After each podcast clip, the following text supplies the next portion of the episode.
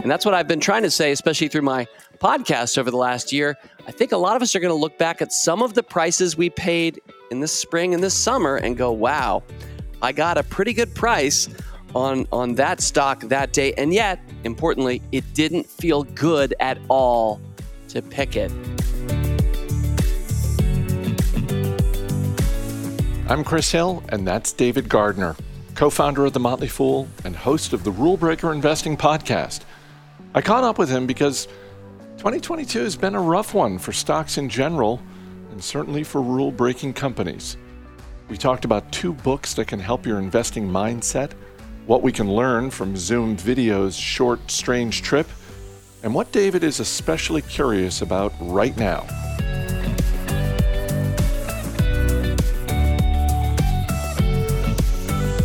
Let's start with, with doing uh, something that I know is not your favorite exercise, but it's looking backwards.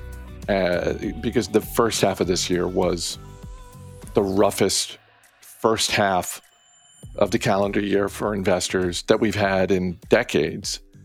Uh, and it was particularly tough on growth stocks, rule breaker stocks. And I'm curious if there was any point where you thought to yourself, you know what? The thesis on this company might be broken. Or did you just view it as, look, we haven't had a pullback like this in some time. Maybe we were overdue.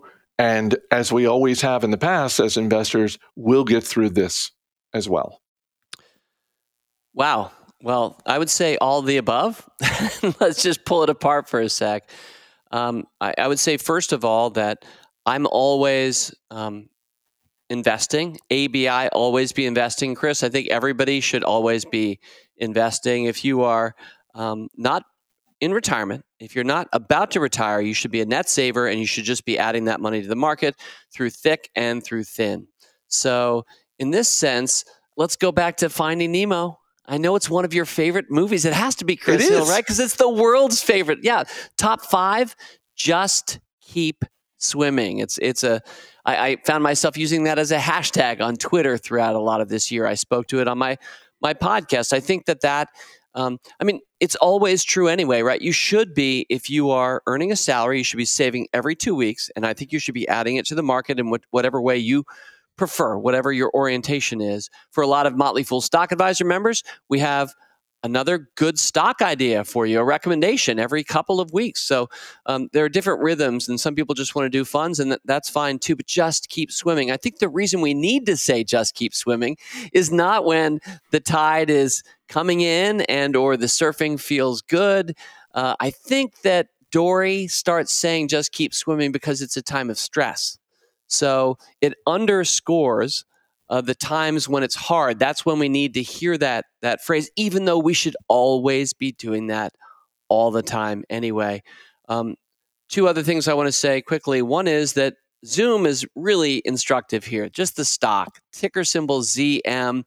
Uh, certainly a rule breaker like pick, um, one that many fools own. Three years ago this month, Chris, it was at $100 a share.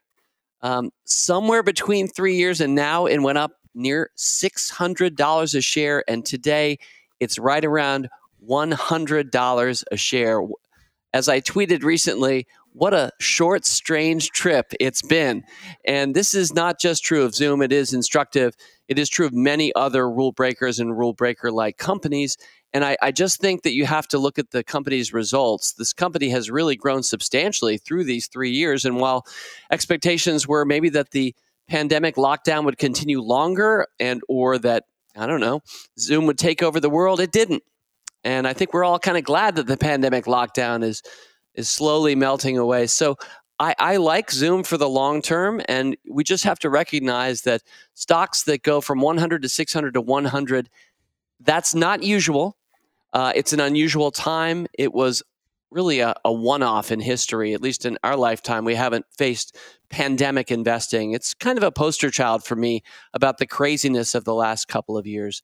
And then to close my long shaggy dog answer to your first good question, Chris, I want to say that I'm I'm up 44% right now for my June lows.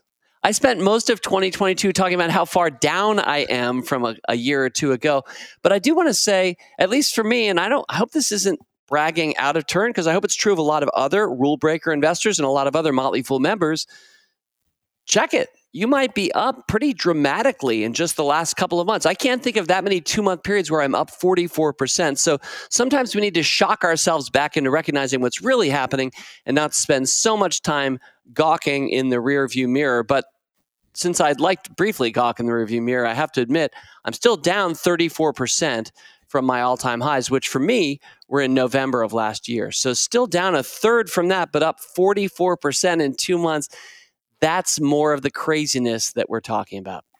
Well, and it's a it's an important reminder, I think, when you use Zoom as an example, because so often the narrative, the the conversation around stocks is about the stock price and not about the underlying business. And so the idea that uh, you know, because I'm sure there are a lot of people who just looked at that and said, "Well, there you go. It's you know, it's it's crashed back to earth where it was at the start of the pandemic."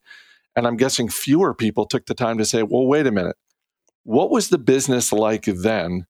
What is the business like now? Is the business even though at both points in time this stock is $100 a share, is the business stronger now? Is it better now than it was?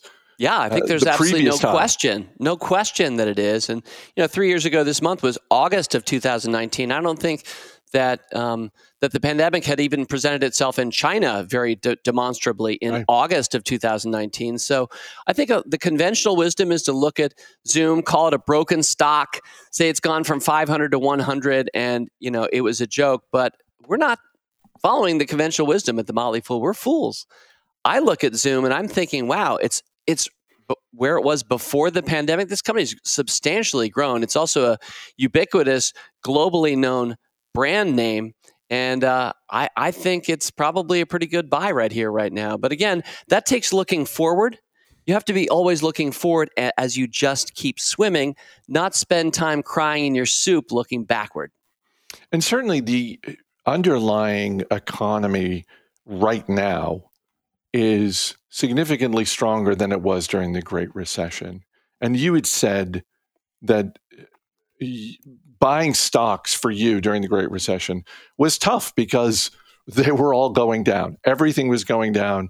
Um, uh, there were legitimate conversations happening about uh, the strength of the US dollar, um, the strength of America's banking system. Yeah. Um, to the extent that you can go back in time 14 years or so, how did you maintain that net buyer mindset at a, at a time that was even tougher than the, the recent drop we had here? Well, in a lot of ways, it was quite easy. And I don't mean psychologically easy, but um, operationally easy. By our very nature at the Motley Fool, if you're working on a service like Motley Fool Stock Advisor or Motley Fool Rule Breakers. I was working on both through 2008, 2009. That means I was making three new stock picks every single month two new rule breakers, one new stock advisor pick. By the way, also five best buys now for each of those services. So it was 13 independent stock recommendation decisions every single month. It wasn't just true of 2008 9, but also of 2005 6 7 and 18 19 20. So that was that's just the rhythm that we are in and especially if you're in a position as an analyst or an advisor at the Fool it's also true of all of our members. You're listening to us. You're, you're buying, I hope, and with a smile most years, you're buying our recommendations and you're using them to prosper in your own portfolio. So if you are being forced, Chris Hill, every single month to come up with 13 of your best ideas at the time, uh, it's just operationally necessary for you to do so in uh, December of 2008 or February of 2009, even though, yes, it felt like I was walking through a minefield and half of the things that I would pick within three to six weeks would be halved. It was a remarkable time. I, I don't wish it on anyone. It's felt a little bit like that over the last year and a half or so.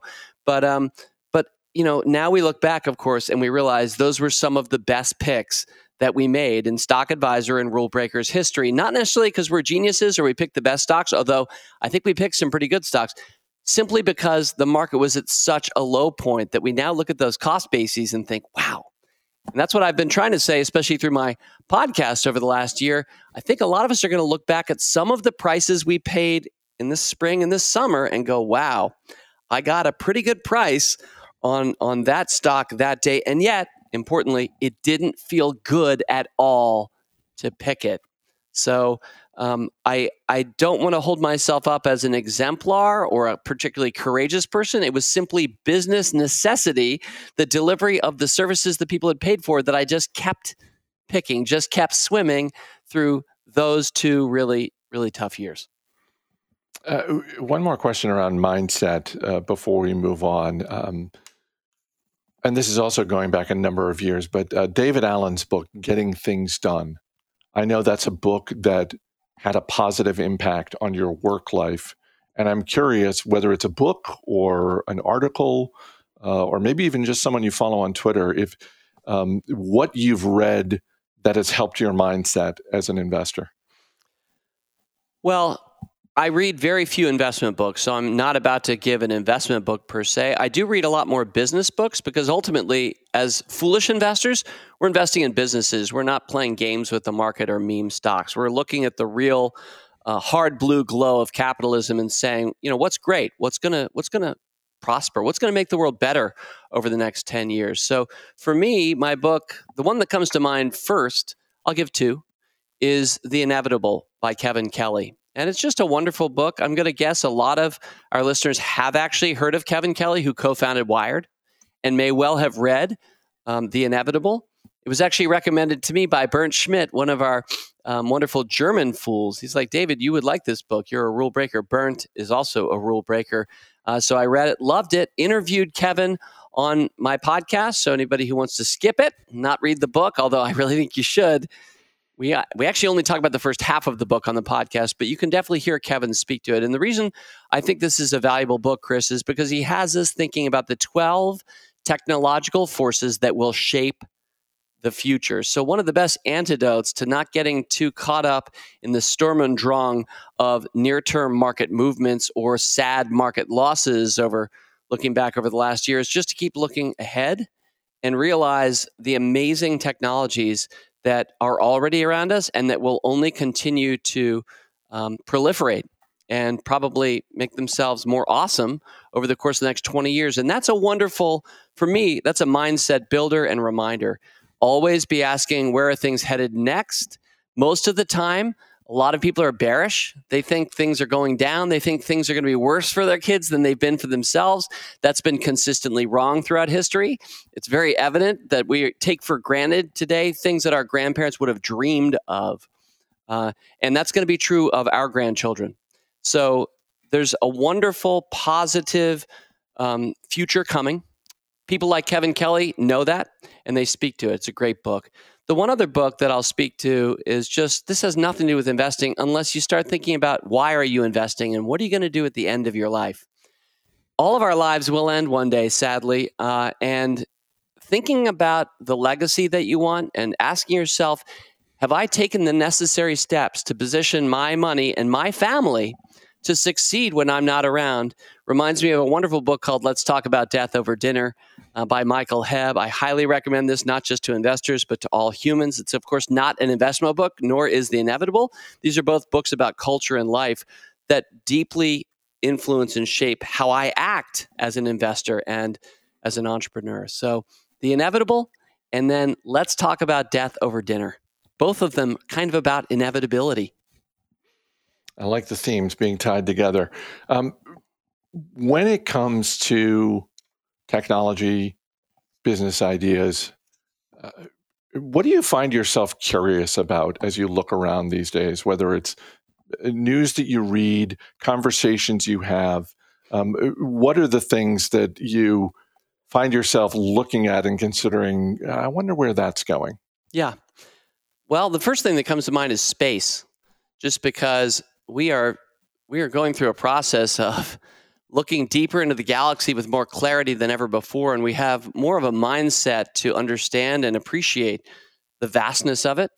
Um, if you think I'm about to work this into a space stock, I'm probably not, but I do just want to share an anecdote that that for me has been instructive and inspirational. Um, I took at the University of North Carolina, Chapel Hill, I took one astronomy course to fulfill a requirement in my freshman year.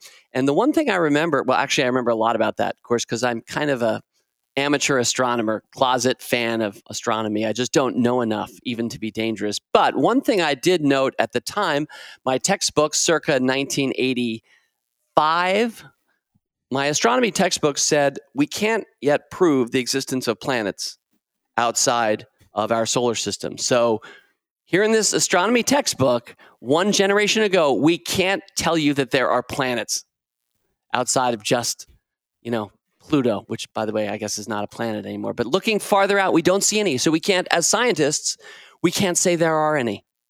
Well, fast forward to early days of the Motley Fool. I remember giving a speech in the mid 1990s, and at that time, talking some about space uh, and the acceleration of technology, which is ultimately the point I was making. At that point, we believed that there were 1 billion galaxies, and the average galaxy, including our Milky Way, had about a billion stars. Now, those are remarkable numbers. It's hard for human beings, of course, to wrap our minds around what it would be like to have a billion galaxies that we found, and our galaxy, about average, a billion stars. But let's update the numbers, shall we? This is the end of my anecdote. These days, we would say that the Milky Way itself has 100 to 200 billion stars. And we have now identified, I believe, you can check it, 2 trillion galaxies. So just think about the mind expansion and the rapidity of improvement of our understanding of the of the universe at large and how it has massively enlarged over just the course of you and I are the same age basically since college. And so that just humbles me and reminds me always ha- to have a, an open mind and a mind alive to infinite possibilities and things you couldn't possibly dream up. It's I think it's kind of a rule breaker's mindset but space, when you say, what am I curious about? And of course, the Webb telescope now returning images that are um, starkly beautiful and more detailed than we've ever seen before. And I don't, I'm not about to rec- recommend a company that I've heard that no one else has heard of that's going to be mining space minerals and making a, a bundle and let's get in now. But I'm watching. I'm certainly respectful. I'm not, I haven't been a big Virgin Space fan. I've never recommended that stock or owned it. But, um, but you know, I think that's even if it's just voyeurism over the last, I don't know, 30 years of our lives since we're in our mid 50s, um, even if we're just paying attention and just enjoying the eye candy of it, I think it's fascinating. But there might well be more investment and possibility emerging. I think that there will be. So I'm fascinated by that. And I guess my one other quick thing is just conscious capitalism. You know, I'm on the board of the National organization, uh, Conscious Capitalism. And I, I, I think that conscious capitalism is a way of doing business better that elevates humanity. It's the companies that people love to go to work for every day. It's the stocks that outperform the market, in my experience. The Motley Fool is certainly trying to do its best to be a conscious capitalist uh, company and an exemplar. And I'm sure um, in some ways we do it really well. And in some ways we, we, we have a lot more to learn. But I, I truly believe that business is self improving and and that's because business is competitive and the only way to win is to be better better than you were yesterday and so the businesses that really are set up to get that those are my stock picks those always have been those are the companies i love uh, as an entrepreneur and the one we're trying to create so space and conscious capitalism I know you just got back uh, from uh, a vacation in Scotland and England. And uh, I know that uh, when I go on vacation, no matter how hard I try, I'm never 100% successful at shutting off the investing part of my brain and I'm I've I'm, heard you say this over the years many times on Motley Fool Money. Yeah, How often but, it is it is it that Chris Hill comes back and he has a business insider thought even though he was supposed to be with his kids? I was, uh, yeah, I'm, I'm trying to get better. I really am.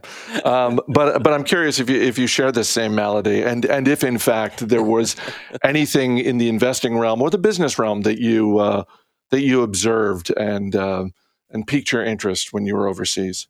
I don't think I have a very good answer to this one. I'll, I'll say that while I was overseas, I think that Papa John announced that it would have crust free pizza. Um, I know that that has been much talked about at this point, but I'll just say that it was a, a non entity kind of a story for me. I, I, I don't care about that story, but that, that was a business thing that crossed my iPhone, I think, somewhere uh, in the, the Highlands of Scotland at the time. Uh, but I, you know, m- my experience of traveling this particular time, which was 10 days in the UK, I came across a bunch of people who know the Motley Fool. And that that was a real eye opener for me. I often think, you know, it's just the full thing. We've been doing it. It's like largely a US phenomenon. And yet getting overseas and having so many people recognize our company and our brand um, was exciting for me. Um, and it was challenging too, because one thing that came through a number of the voices that I, I had conversations with them because they figured out who I was. We were actually all on a train together traveling around Scotland. And so they figured out who I was. So each one wanted to have their Motley Fool conversation with me. And I heard, on the one hand, encouraging news that we're simplifying our services. And, you know, that's really what the Fool's done in a lot of ways. It's, it's made investing accessible and simpler for people. But I also heard from people who said we need to to simplify further. And so I would just say, as co chairman of the company, I hear you on both counts. I think that it's really important for the Motley Fool to be making investing as accessible for as many people as possible. We have certainly, in some ways, simplified the services that we sell and that we offer, but I think we probably have some more work to do there. So there's a thought. Always great talking to you. Thank you, sir. Fool on.